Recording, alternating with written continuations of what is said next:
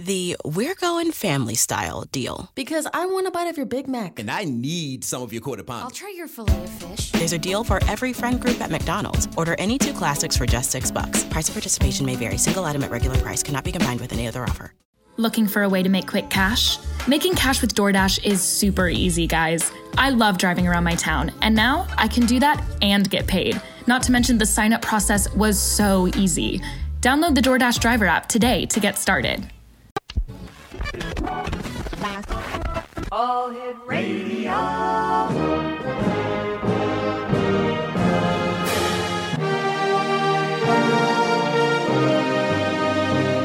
Welcome to the X Zone, a place where fact is fiction and fiction is reality.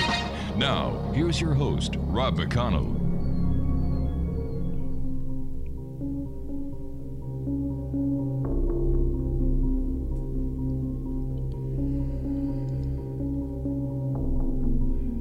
And welcome back to the X Zone, everyone. I am Rob McConnell. We're coming to you from our broadcast center and studios in Niagara, Ontario, Canada. If you'd like to send me an email, xzone at xzoneradiotv.com. On all social media sites, Xzone Radio TV.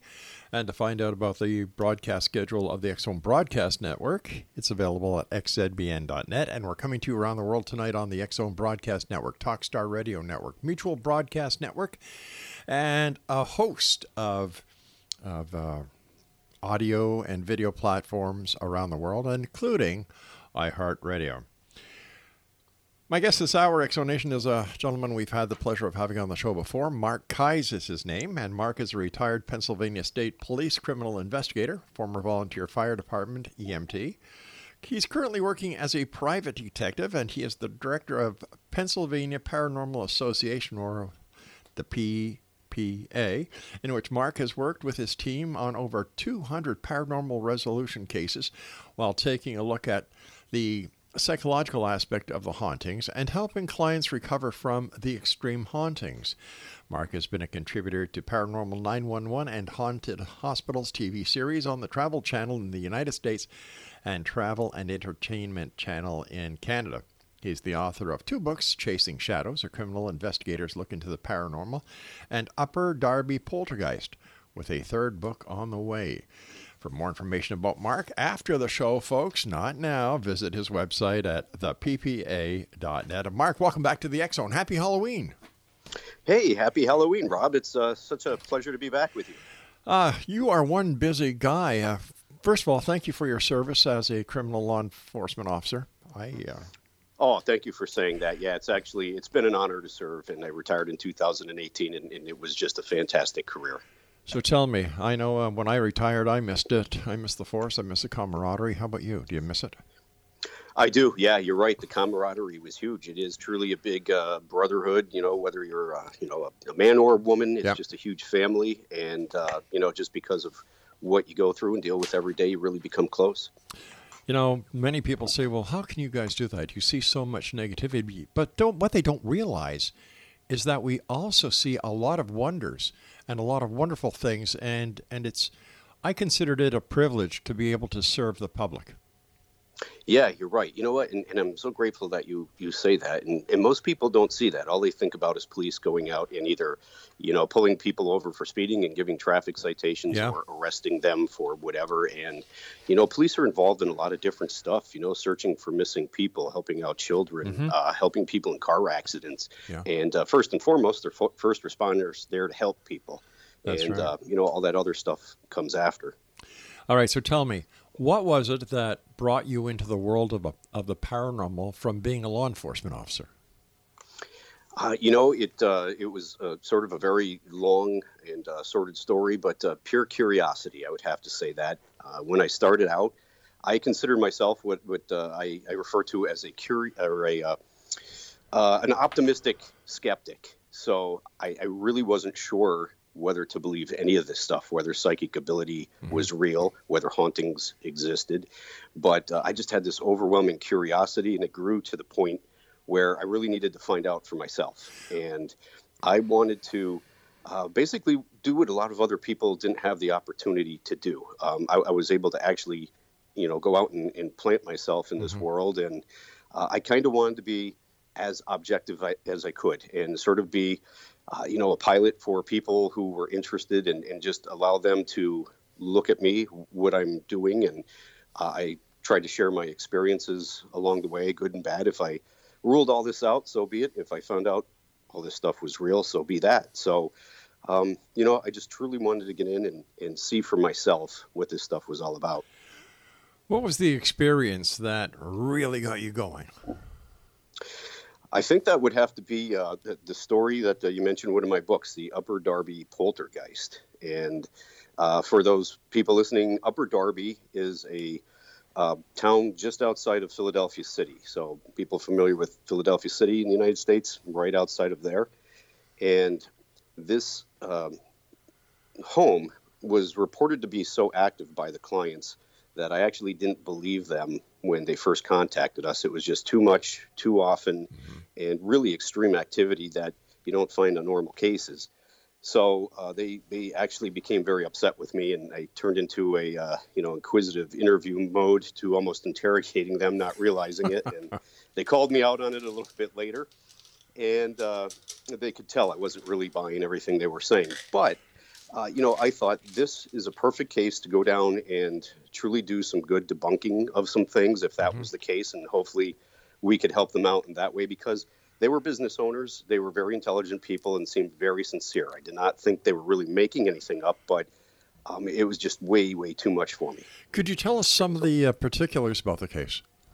Yeah, so some of it was what we would typically find. They were hearing strange sounds, they were seeing shadows. Uh, occasionally, they might see what they considered a shadow figure. Um, some things like a, a, door would open by itself, mm-hmm. uh, the lights would flicker. But some of the other activity was a little more extreme. They claimed that they had a bedroom fan that occasionally would start to spin very fast and it didn't have electricity run to it. Uh, they had an uh, electronic keyboard, a musical keyboard, that uh, when you play it, the keys would actually light up. And several times they noticed that was playing by itself. The odd part was it wasn't plugged in. So that was some of the, the more minor stuff. Uh, a couple things that were sticking out to me as a little bit weird. Uh, they claimed that several times when they went to bed, they would come down in the morning and find these very heavy dining room chairs placed very neatly up on top of the dining room table with things stacked on top of that, like napkins or silverware. Mm-hmm. Uh, several times they had peanut butter jars actually placed up on top of the chairs. And that's very precise activity. So if they told me, like, maybe the chairs were pulled out or knocked over, you know, I kind of would have bought into that a little bit, but this was some very precise uh, movement of objects. So I wasn't really sure about that. But uh, the the thing that stuck out the most for me, uh, they had a just a several month old baby, and they claimed that they had gone into the bedroom one mm-hmm. morning after the other kids had gone to school, and went to check on the baby. Uh, the baby was not in the bassinet in the master bedroom where the baby usually is. So they did a search of the house, couldn't find the baby, did a second search, and actually found the baby tucked in underneath a comforter uh, in a bedroom, two bedrooms down from where the master bedroom was. So that was, you know, some some of the stuff on the more extreme side that I was kind of having a little hard time believing. But uh, one of the things that was weird that really stuck out was nearly daily they claimed they had quarters flying all over the house. If it wasn't something in the room where they actually saw it, they could hear quarters hitting the walls and furniture in other parts of the house. So there was a lot of really physical activity as compared to the normal re- uh, reports we get where uh, people like might hear something or see something and yeah. if they do have physical activity it's it's every once in a while but uh, for this family they were reporting almost all physical activity with some reports of sightings every once in a while so, when you did the investigation, uh, what did you find? Uh, did you actually witness some of the paranormal activity going on? Yeah, when we went down to um, Upper Darby, uh, one of the first things we wanted to do was set up all our equipment and get everybody out of the house. Uh, they claimed that when they would leave, quite often they'd come back and find the house in total disarray. Refrigerator door open, food out oh, wow. on the floor, cabinets open, and you know some pots and pans on the floor. Um, bookcases overturned and just you know toys scattered throughout the house. So we wanted to clear the house out and see what would happen when we left. And uh, you know, we had cameras on all the doors, recording equipment Mm-hmm. set up everywhere. And when we got back, uh, the house was immaculate. Nothing was touched. I was a little bummed out because I was hoping we would have caught, you know, caught something physical happening and Right. and could work with that video.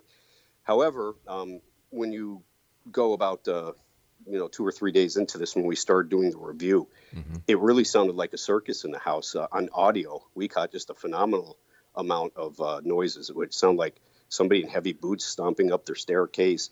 Uh, we actually recorded uh, audio and video of uh, you know quarters flying throughout the house, some toys turning on.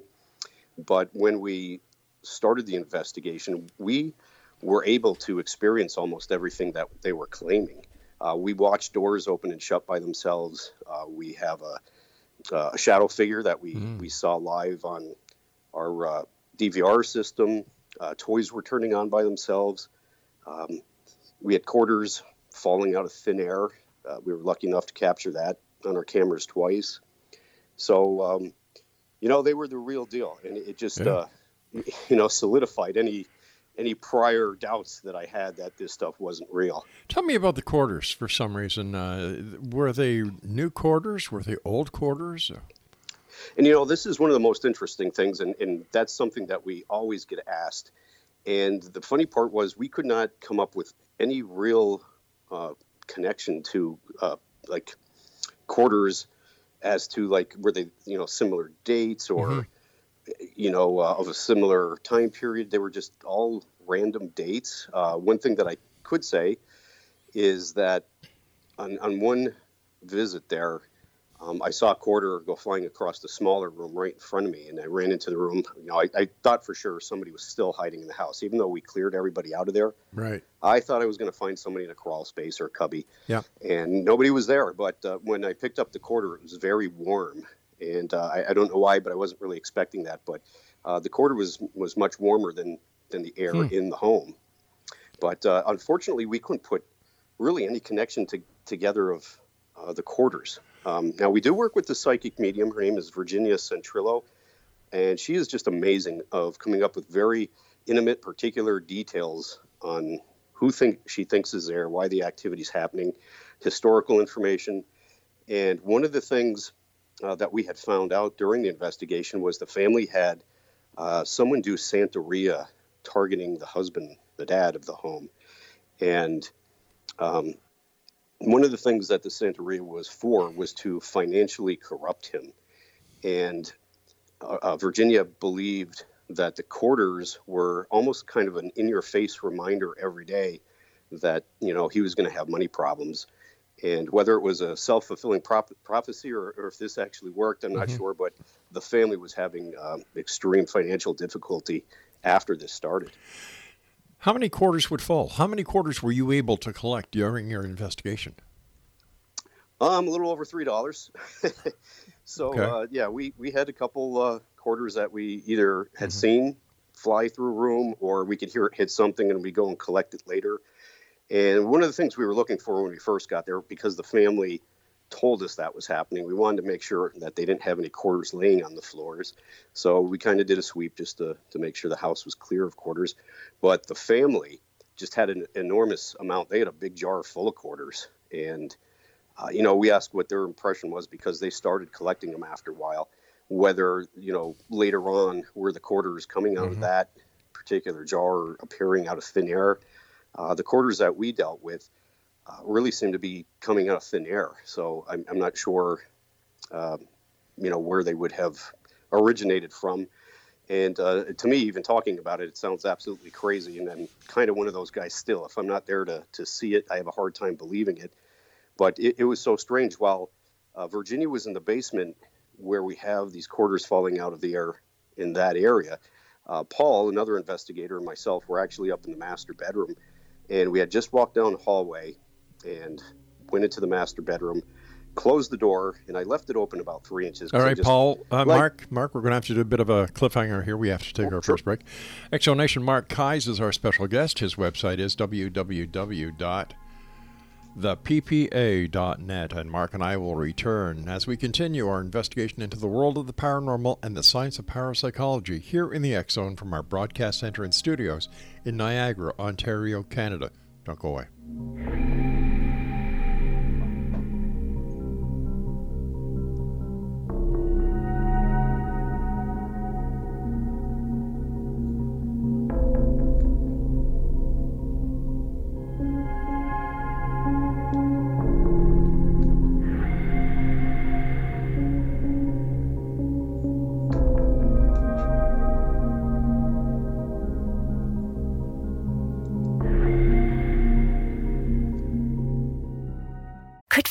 Genetics be a reason that no matter what we try, we still can't lose the fat and inches from our problem areas? To learn more, we spoke to Dr. Brian Strand from Sono Bello. While some people can eat everything and stay thin, others diet and exercise daily and still pack on fat and inches to their problem areas. It's not your fault. It can be genetics. If you struggle to lose the fat from your tummy, love handles, thighs, and back, you're likely battling your family genetics. The good news is we have an answer. Sono Bello uses a remarkable technique called microlaser fat removal. In one comfortable visit, the fat in your hardest places to lose is gone permanently. Stop wrestling with your family genes and lose the fat permanently. And right now, you can save $250. The results are life changing. Do this for you. Don't wait. Visit sonobello.com slash save. sonobello.com slash save. sonobello.com slash save.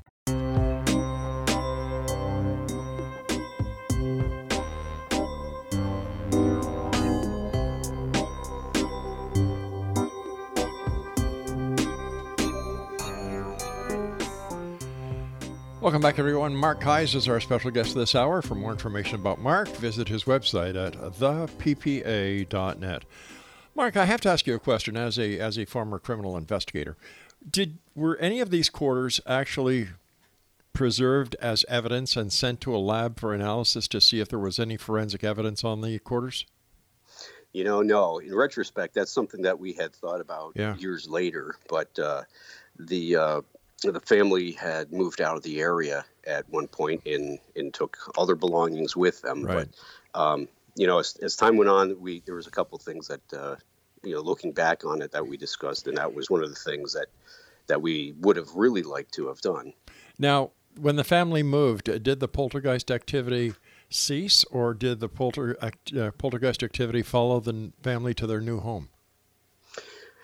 Well, uh, this was something that they they didn't move because of the activity. They basically outgrew the house. Mm. Uh, it was mom, dad, and they had five kids and not enough bedrooms. So they ended up moving to a neighboring community. And after they left the house, uh, the activity did stop completely.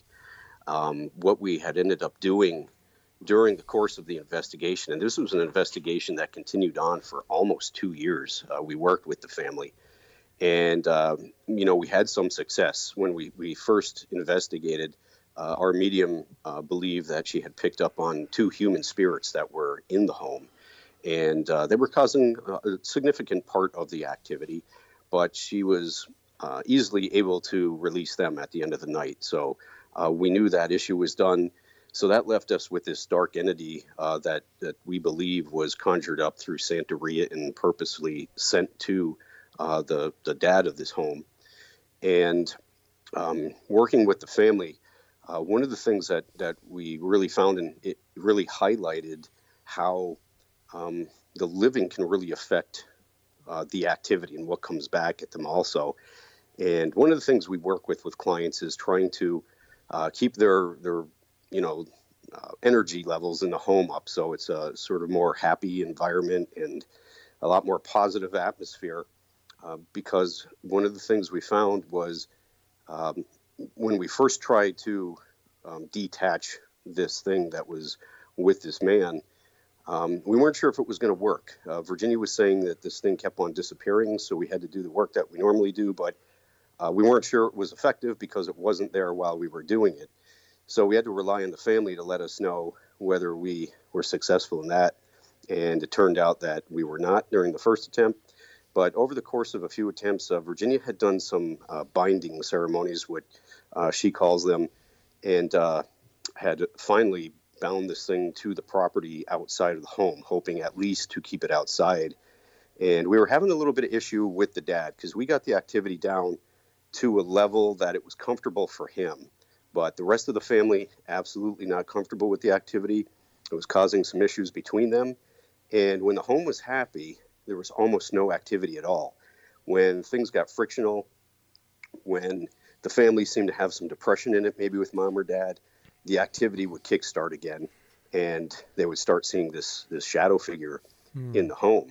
So uh, it really highlighted how you know a, a single person and their thoughts, emotions, behavior can impact whatever is in a home with them. And we were having a little bit of difficulty getting this guy to, to do some of our suggestions to finally detach this thing from him. So uh, we could only do what we could do. But uh, once that was bound to the property outside and they ended up moving to another home, um, it, you know, they had no activity after that. So it was successful once they moved out of the house uh, for um, stopping the activity that they were experiencing. A number of parapsychologists, including the late Dr. Hans Holzer, believed that poltergeist was caused by telekinetic powers. What's your opinion on that?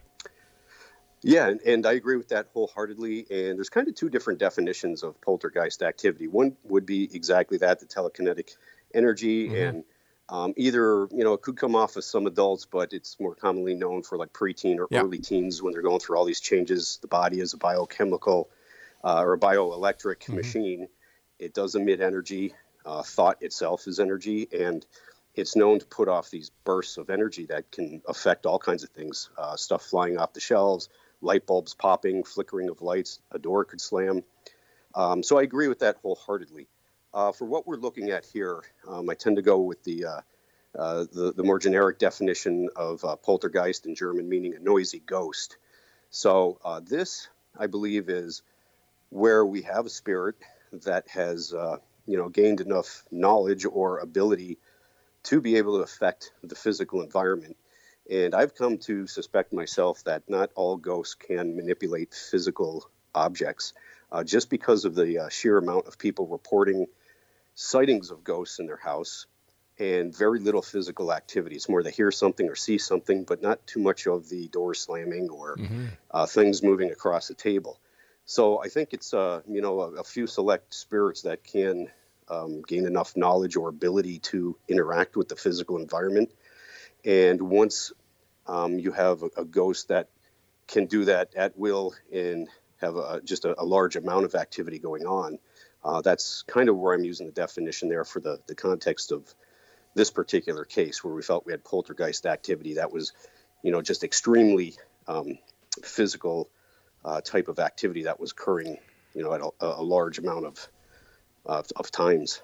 Based on your experience, how much um, how much uh, effect does a person's own religious beliefs have when it comes to the activity of a spirit compared to a person thinking that there is something happening where there's in fact nothing happening at all yeah you know perception is huge when it comes to this and, and mm-hmm. you know part of what what i do in my background is psychology i have a psychology major and right uh, I, I look at the interaction between the living and the dead and the perceptions of activity so uh, something that I noticed, it's, it's almost a type of post-traumatic uh, stress disorder that people get. I call it the ghost effect. So a lot of times somebody might have a very perceived uh, experience that might not have been real, but in their mind it was so profound that they believe it was real. And every little thing after that that's a little bit weird out of the ordinary that happens mm-hmm. becomes the ghost did it. And I found this with people who do have authentic activity. It might not be huge, but over time, when you have a lot of different events happening, uh, they tend to have this issue. Or they might have a, a, very profound, legitimate experience with the ghost, and then the brain is immediately trained on focusing in on everything in the house, and now the mind is sort of watching for things to happen. So, what we find is that when something weird does happen, but it has a normal cause to it, people are lumping all those little things into one big ball of haunted and there's a lot of things that occur that I think people really are scaring themselves with that are very naturally occurring, but they're missing uh, what the cause is because they're so primed just to watch for ghostly activity. Is there any any connection between the psychological profile of the people who have ghost or haunted experiences? Um, you know, yes, I, I, think one of the things that, that I've noticed was uh, when we go into a lot of these homes, we find that a lot of people are what I call paranormal fans or enthusiasts, mm. and they have collections of different, you know, paranormal shows right. or haunted shows or horror movies. And again, their, their mind is sort of primed mm-hmm. for stuff. And, you know, for those big uh, people who are into the law of attraction, I truly believe to some extent that the uh, the thoughts that you have in your head and your emotions could start pulling certain experiences towards you. So when people are, are so focused on this all the time, um, you know, even if they have a little bit of activity, but they constantly are concentrating on this, activity seems to ramp up. So uh, again, I, I, think it's sort of one of those self-fulfilling prophecy sort of things. Law of attraction kicks in. People are so focused on all of this stuff that they literally are, are causing, you know, the universe to say, "Hey, I could, I can deliver that," and in pulling activity towards themselves. So it's a matter of mind over matter. A lot of times, I mm-hmm. think so. You know, whether again it, it's real or perceived, because I think uh, sometimes people focus on this stuff so much mm-hmm. that they start having experiences in their house that are just um, you know normal stuff that uh, they're they're perceiving as paranormal, but it, it's really not. And you know that's one of the, the big things that we try to do when we go on all these cases, and that was my intent in the Upper Darby case uh, because it was so so extreme activity and and so often that we wanted to separate anything normal from paranormal stuff if we found anything paranormal just because if we went in there and cleared out all the paranormal stuff, all that other stuff's still going to happen. So, you know, we want the people to understand why it's happening and and that they're safe. And this is, you know, not a ghost doing this, mm-hmm. but this has got natural causes. But um, it takes a little work with them and uh, usually some time to get them back down to a level where they understand that um, you know, not everything going on around him is a ghost. So, what are some of the red flags when you and your team go in to do a uh, an analysis on site? Interview the people, do your survey. What are some of the red flags that you, not only as a trained psychologist, former criminal investigator, but now paranormal investigator, what are some of those red flags that that trigger you to saying, "Uh, uh-uh, we've got something more than a poltergeist or a, or a ghost to hear. There is nothing. These people are manifesting the the occurrences themselves. What are some of those red flags? Well, one of the biggest things that I look for is uh, I, I, compare the information we get on our online request form. We ask for some general information on there, mm-hmm. and then when I conduct a phone interview, which may be you know several weeks or even a couple months later, it depends on how many cases we have uh, scheduled ahead of that. Um, I want to see if there's any difference in the type of activity or experiences they're having. And once we get to the home, if we decide we're going to take a case and go to the home, uh, we do an initial walkthrough mm-hmm. with the family. And again, I'm watching to see if their um, their witness statements at that point are matching what they told me during the interview and, and on paper. And um, you know, just as an example of one that really stands out, uh, this woman, when I talked to her on the phone at length, kept on going back and saying that she would be down in her basement where her laundry room was, come upstairs, turn the light off, and shut the door. And you know, several times throughout the day, she'd go by the door and the, the light was on. And you know, it was I, I think about a month by the time we actually got to that case. So when we go and we do the walkthrough, uh, we went down to the basement and I was waiting for her to tell the story to us again and explain what was going on. And she never mentioned that happening. So when we got finished with the walkthrough, and uh, you know, I said, "Now, where was that exactly?" You said the lights were being, you know, turned on all the time after you left mm-hmm. the room. And she looked at me and had no idea what I was talking about.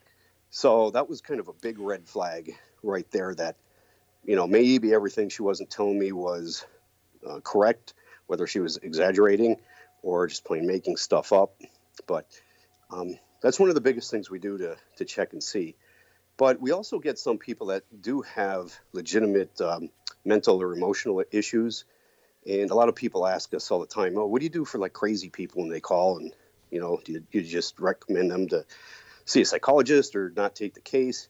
Well, we've actually found that uh, people who do have emotional or mental issues mm-hmm. can draw in some of the most negative cases, some really? of the most negative entities out there.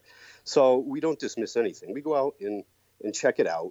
And one of my biggest fallbacks is our psychic medium. Working with her for over 10 years, um, she has been just so incredibly accurate with historical facts and the type of activity going on, telling us exactly what the clients are experiencing, um, that we've grown to trust her. So quite often, uh, she might say, Hey, I, am being told this really isn't a case for us. You need to look at this or that, uh, follow up and get some more information.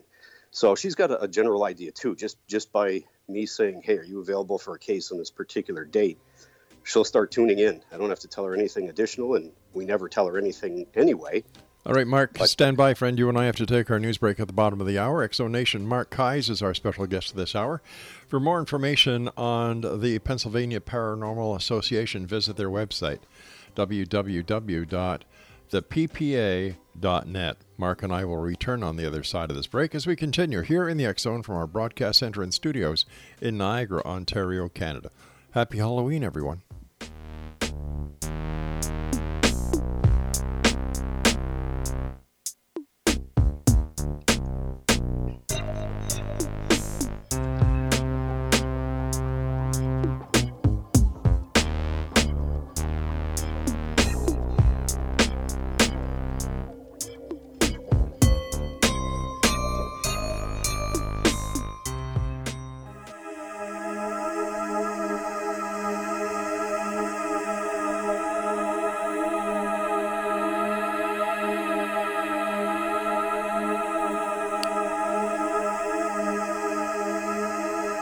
Exonation Mark Keyes is our special guest, and uh, Mark is the founder of.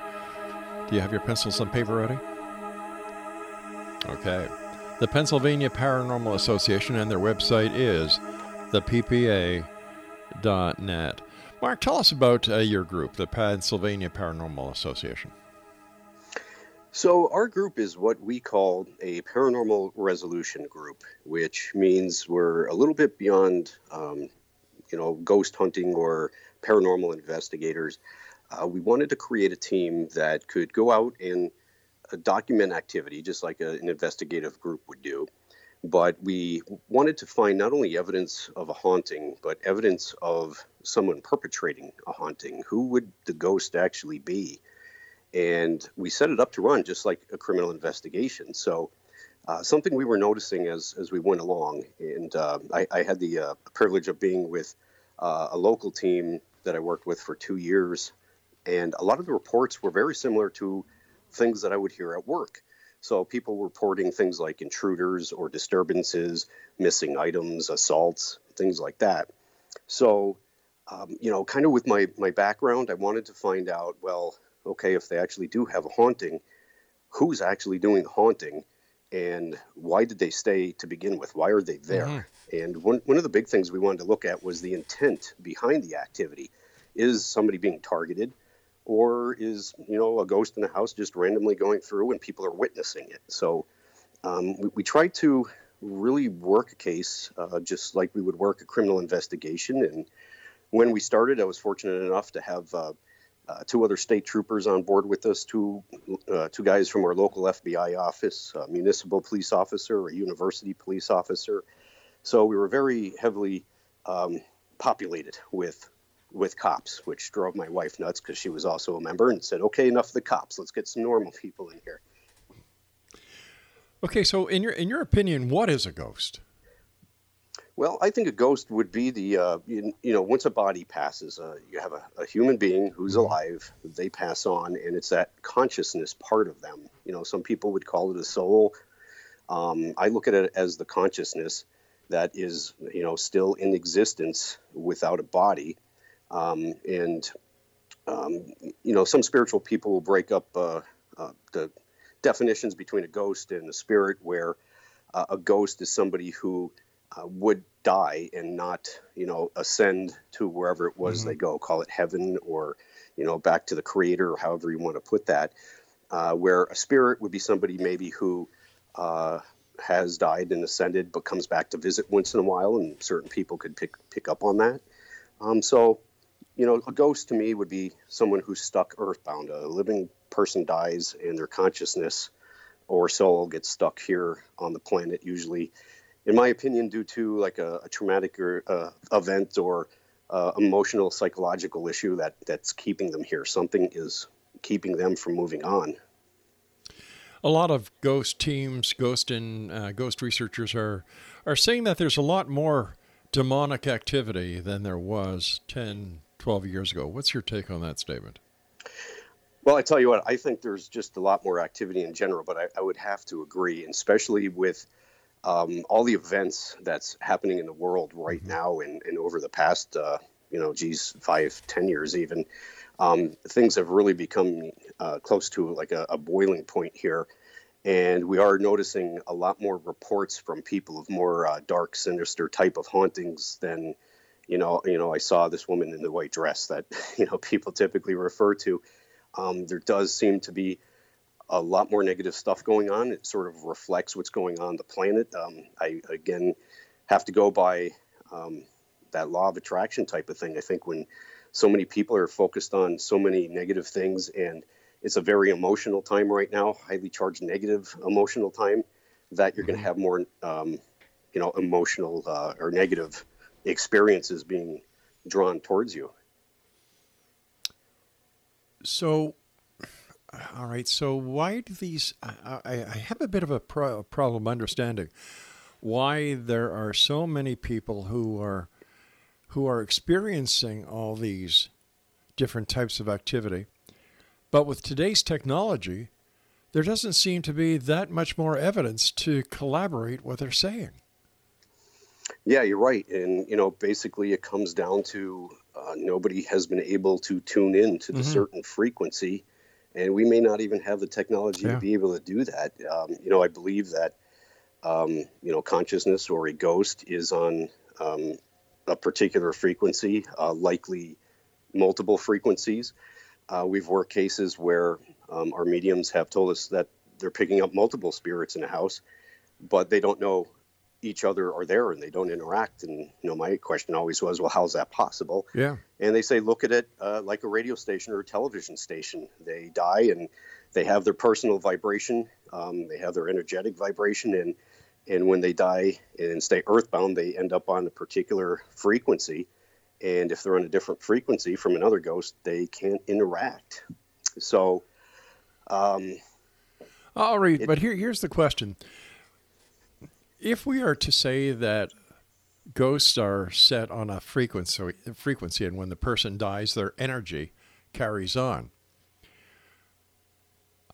How do we, you know, like, how can we say that the energy, let's say, of Rob McConnell when he dies will remain as the energy of Rob McConnell and not dissipate into the universe and become energy of something else or form something else? Aren't, aren't we taking a lot of giant leaps of faith here when we actually use you know, the we analysis? Really are. And I mean, we, we could go down the, the rabbit hole even deeper yeah. if you talk to shaman.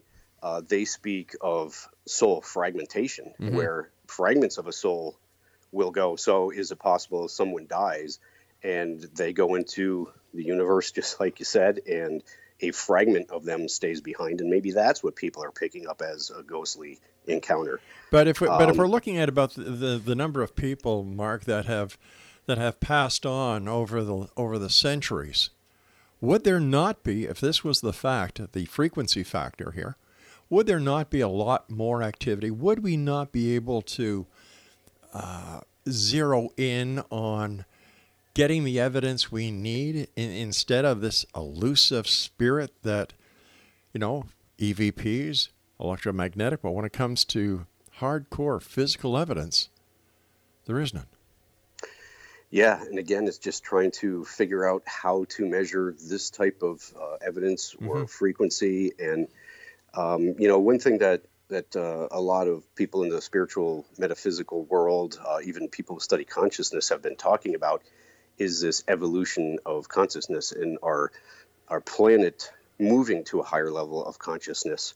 So, you know, we may have been inundated with a lot of uh, ghostly activity in the past, and because people might be opening up now, we're more aware of that. They're having more experiences, so the amount may not mm-hmm. have changed, but um, you know, if you refer to uh, what's commonly said about people ascending, you know, they die, they ascend to a higher level.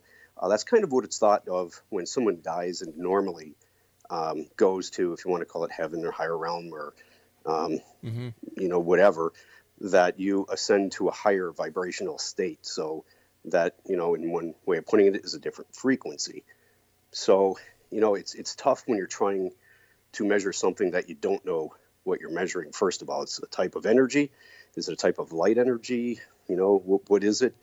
And um, it's tough. It's really, really tough. Um, the uh, EVPs seem to still be one of the biggest um, pieces of evidence that teams collect.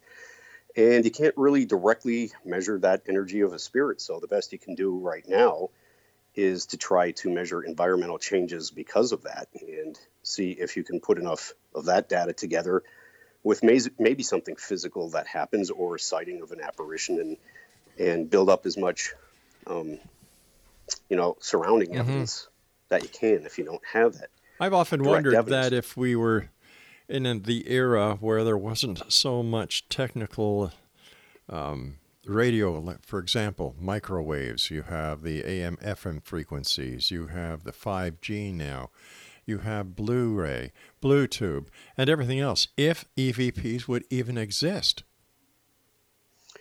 Right, exactly. And you know, is is there some type of way that the frequencies are overlapping because of all this stuff that's being pushed through our atmosphere, mm-hmm. and you do catch a glimpse of it, or you know, do we have a lot of ambient uh, words being thrown around the the planet that are just still hanging out there that uh, might be caught up and recorded on some of these recorders too?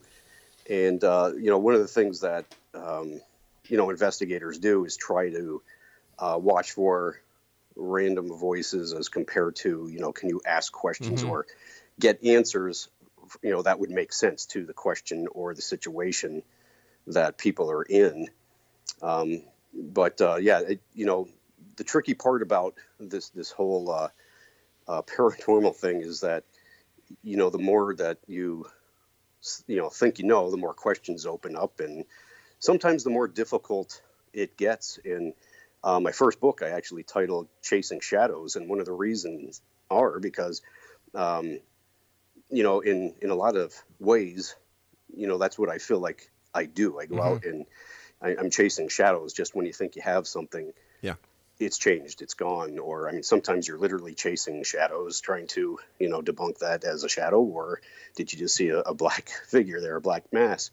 But uh, you know, it's difficult, but one thing that I kind of noticed, though, that as a planet, we are becoming more intelligent, or I would like to think we're becoming more intelligent.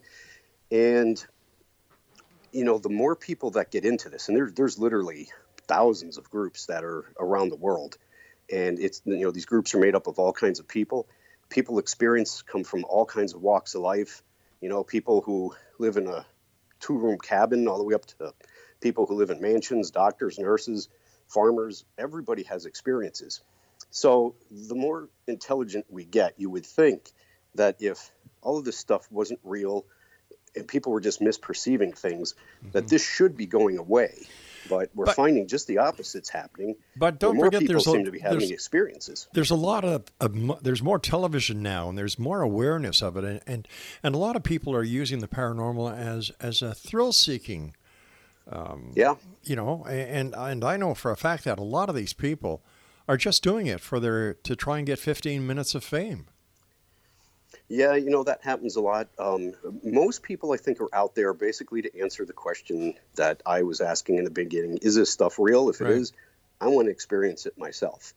But uh, you do find just an overwhelming amount of uh, you know people jumping on different social media and internet um, um, like live streams and, and pages where you can you know create your own shows now for just what you said, trying to get your your 15 minutes of fame. But don't, and, but don't they know, re- I, don't they realize that they're doing more harm than good? Yeah, that's uh, one one issue I have, and I, I, don't fault anybody for going out just to answer questions for themselves or try to experience something because people want to know, people want to experience that. But um, for for people that are kind of putting out information that's either scary or maybe um, you know not not mm-hmm. quite accurate, for people who are going through legitimate hauntings, that could make it very scary for them, or they could start interpreting their activity different if right. targeted. And uh, you know anything from um, you know the, the, Hollywood horror movies uh, to a lot of the television shows, it programs a person's mind in a certain way. So you know what would relatively be a minor haunting, uh, just because of what people hear and see, um, can make it into something like way worse for them than it really needs to be. Uh, everybody sort of jumps to the conclusion when they start experiencing a haunting. Well, I don't want to say everybody, but many people that you know their kids are in danger or were in danger, and quite often that's not the case. Sometimes it is, but um, many times it's not. And you know, we always tell everybody, you know, don't jump to conclusions until we figure out the intent behind the type of activity you're experiencing. It may be completely benign and have nothing to do with you, but let's find out first before you you know go to the the worst case scenario. All right, Mark, stand by. We've got to take our final break. And Nation, if you'd like to find out more about our guest this hour, Mark Keyes, visit his website, theppa.net, and uh, we'll be back on the other side of this break as we wrap up this hour here in the X Zone with yours truly, Rob McConnell. From our broadcast center studios in Niagara, Ontario, Canada. Send me an email. Tell me if you're a skeptic or a believer. That's two Exxon at xzoneradiotv.com.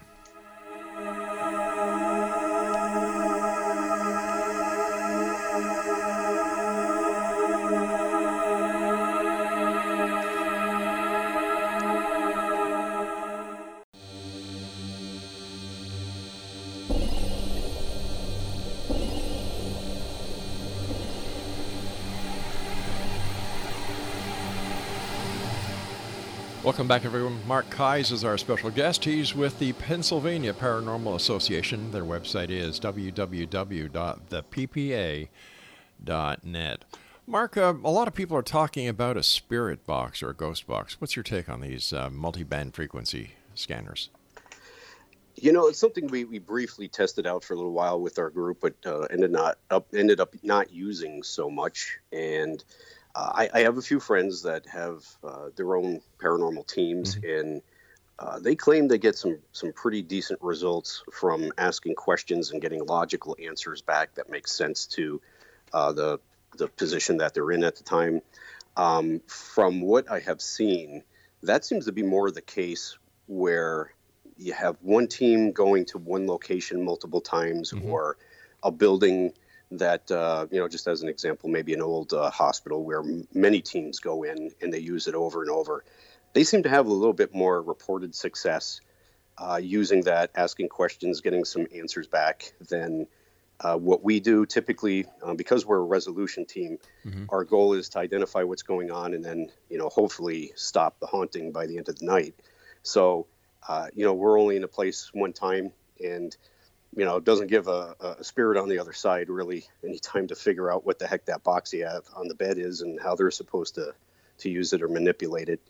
And a lot of people, I think, have this theory that once you die, you're, you have this unlimited knowledge, and that really just doesn't seem to be the case. So um, I think it would take, you know, a, a, ghost on the other side some time to figure out exactly how to work with that box. But um, historically, it's it's something that we did try out just for a short time and didn't find it effective for us, so we don't use it. Why do people, investigative teams, keep on going to the same place over and over and over? For example, the Waverly. I all I hear are people who, well, we, we've gone and we've done investigations there, and and the stories go on about what they've done, what they think they've captured, what they think they've seen. If in fact spirits or ghosts have the ability to understand what is going on. Why would they tolerate this? Well, um, you know, first of all, I think the people do go into these places because when you have some larger places, uh, it's a lot different than investigating a house. It's historically something kind of pretty cool to check out, just just to be in the building itself. Um, they tend to be a little bit creepier than than going into a house um, or maybe somewhere else. So you know, people kind of uh, get this area that they really like, a building that they really like, and will return to. Um, if people are getting some experiences out of these places, uh, that's somewhere that they would want to return to to try to document more or just experience more. And when you look at it from the other side, if, if there were spirits there, uh, there could be a couple reasons, and well, a lot. You know, almost anything that uh, you could think of as a, a, living person of why you would want to interact or not interact with with people. Um, if it's an old hospital uh, where people were used to having a lot of people around and getting visitors, you know, it might not be any different when you have these teams coming in to see, you know, strangers walking through the building. And, you know, if a, a ghost truly can see and hear people and maybe even interact a little bit, you know, what fun would that be to kind of mess around with the living a little bit if you can? So, you know, some ghosts may get some enjoyment out of that. I, I would probably take that step if I got stuck here. You know, why not mess with the living a little bit? You got a little little step up on them. They can't mm-hmm. see you. So um, there, there's probably a lot of different reasons, and um, you know, I, have been in places uh, where, like, say, Friday night, um, we've done an investigation and had a tremendous amount of activity and we've set up uh, like a back-to-back investigation. So we go back the next night, and there is none, literally nothing happening. And you know, the question is, why would it be so active on a Friday and Saturday? There's absolutely nothing. So, you know, I, I don't know how to answer that question, but um, you know, if you look at a ghost as a person with the same thoughts, emotions, disposition as when they were alive, now they just don't have a body, so they're they're going to interact with people almost the same way as if they were alive. And but, but just have to is, understand is, what's going through their head. Isn't that a giant leap of faith when you say the same basic life as a human being, except they can't be seen? Is, isn't that a real far stretch? Well, I, I get that myself. And again, uh, a lot of people have different personal mm-hmm. beliefs. This is mine. I, I actually came into this as a skeptic, like I said, and and over the course of about 15 years of working with just some tremendous psychic mediums who um, seem to have the ability to, uh, without any prior knowledge, get information on historical events at a location, um, the type of activity that's happening to the particular person in, you know, a, a building or house, um, historical facts to you know to those people mm-hmm. very intimate details of things going on in their lives so our mediums often will give information to our clients that are very personal to them but then she'll also talk about the haunting going on and and uh, virginia who i mentioned earlier uh, not only will say you know i feel that there's a, a male spirit here but you know his, his name was dave smith and he used to be uh, an electrical engineer and he died of a heart attack. He used to like to wear these particular type of t-shirts. So she'll give very identifying information too. So, you know, having worked with her and other mediums uh, for so long, they're, they're so accurate on things that we can back up that I, I kind of trust what they're telling me about other stuff. And that's where I get a lot of the information um, that, that I sort of believe right now, where um, they talk about these spirits and interact with them as if they were still alive. Um, and a lot of a lot of spirits almost get locked in this dreamlike state where if um, just as an example you have a dream mm-hmm. that is crazy most people have some kind of crazy dream in their life that they can remember sure and uh, like say you're you're flying a car we know cars don't fly but maybe you have passengers you don't even recognize in the car while you're going through that dream you're not questioning how am i flying this car and who are these people you're just going along with the dream uh, you know in the moment and it, it seems you know, through our mediums, um, translating this to me, that some spirits get locked into this dreamlike state where they're not really questioning a lot of stuff. They're just kind of going with the flow. So it is, in a way, um, a lot about faith. But um, my my understanding and belief come from you know over ten years of working with very very credible psychic mediums well, who well, when have it comes, all told me the same stuff. Okay, you've said the word belief a number of times, and I believe that belief is the strongest power in the universe. If you believe it, you know, yeah, it's there. No matter what people say to you, will not will not sway your belief. Oh, right? Oh, that's absolutely true, and, and that goes back to perception, as we talked about earlier, mm-hmm. and you know, one of the biggest things I think in this field of belief would be the orb phenomenon, and you know, many many people believe so strongly that they'll they'll argue to the death that an orb caught on film or you know a snapshot is spirit energy. That that's a ghost, and mm-hmm. Other people will say, well, no, you know, we can reproduce this, you know, with a, camera flash sure. and, and dust particulate in the air and stuff like that. But um, you're 100% correct. Their their belief is going to lock in the reality. So um, belief is huge in all this, and and that's where skeptics come in too. There are some people that are skeptics and even non-believers, totally based on their belief. And even though they might admit something's weird, mm-hmm. they will absolutely not believe it's a ghost. How come the scientific community hasn't, you know, jumped into the investigation of the paranormal with both feet? Well, I, I think that it was, you know, just so bizarre for so many years mm-hmm. that, uh, you know, had they done that, it might discredit them, or maybe they wouldn't get uh, grants that they needed for research. Um, I know Princeton has their uh, their PEAR Lab, mm-hmm. uh, which does kind of take a look at uh, certain paranormal events, and it's becoming a little more popular. Popular. Uh, Europe uh, seems to be a lot further ahead of the United States, where there are actually uh, college courses you could take over there and, and mm-hmm. certifications that you could get in in areas for paranormal research sure. or uh, psychic ability and stuff like that. They they study it a lot more than here in the United States, but I think a lot of it comes down to that stigma. If you're studying that, it's a little weird, but yeah. now when you start you know, comparing certain paranormal events with what uh, you know a theoretical physicist or unified physicist yeah. are coming out with. A, a, lot of that is very complementary. Well, it's complementary, but it hasn't been proven on either side. Yeah, yeah exactly, exactly. Even... And, and, earlier you, you you said that there are thousands of paranormal investigators out there, and I agree. I think in the LA area alone, there's over 33,000 paranormal investigators who go out. And, and yet you have these paranormal investigators all over the world going out, and still no evidence besides, you know, the the same old, same old, the EVPs, uh, some rather questionable video footage, green shaky night shots. How come? How come there hasn't been that definitive answer? Yeah, again, it just comes down to uh, you know trying to find the right frequency. You know, it's uh, you know if again if I could look at the uh, the physicist, you know, there's a, a, belief in the God particle, and mm-hmm. you know they believe it's there, but you got to look for it until yeah. you, you actually find a way to you know get to that right particular frequency. You're not going to find it. What's your take on the new paranormal tourism industry? You know, that's absolutely huge right now. And going even beyond that, people are selling their houses, reporting that it's haunted because yep. there's such an interest, and people will buy the house because of it. Mm-hmm. Um, I'm I'm sort of torn on it. In one way, again, uh, people are trying to understand it. They're trying to experience stuff.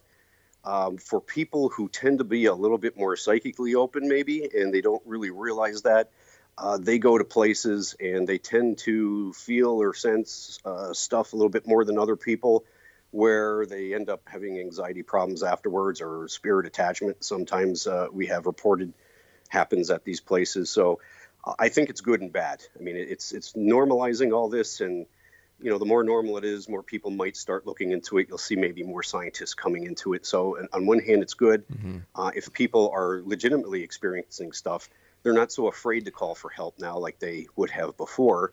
But on the other hand, like I said, that we've had a lot of reports and a lot of people come to us saying, you know, hey, I was out on this tour, you know, in Gettysburg, Pennsylvania, where there were so many deaths for the, the Civil War in America. Mm-hmm. And um, I, I came home. Now I have activity in my house and weird things are happening. So it's got a downside to it, but, um, you know, I can't fault people for wanting to experience stuff.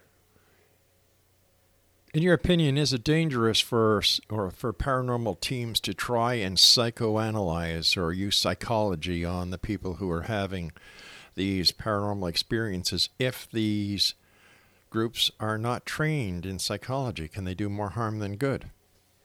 Um, they could, yeah. I mean, what I would recommend uh, would be uh, we even have our limits on our team. We, we have psychologists, trained psychologists who work out of a psychologist office uh, that are resources for our team. So if we go in and we find that there's no haunting there, or whatever, and people are having some psychological mm-hmm. issues.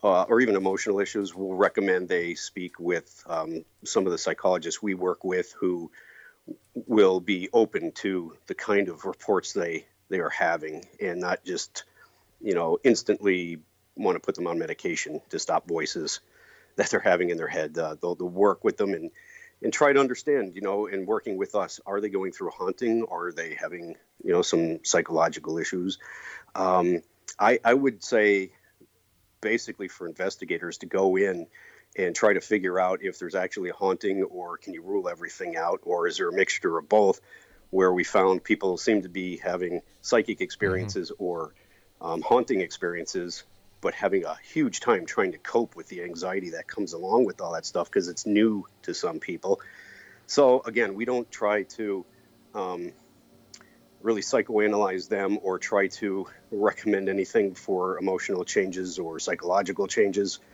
um, we have counselors that we actually work with. Um, and again, we're, we're, a resolution team that works with sure. professional psychic mediums. Mark, I hate to do this, but we've just run out of time. I want to thank you so much for joining us. And Zone Nation, if you'd like to find out more about our guest this hour, Mark Keyes, visit their website, theppa.net. I'll be back on the other side of this commercial break with the news as we continue here in the X Zone from our broadcast center and studios in Niagara, Ontario, Canada.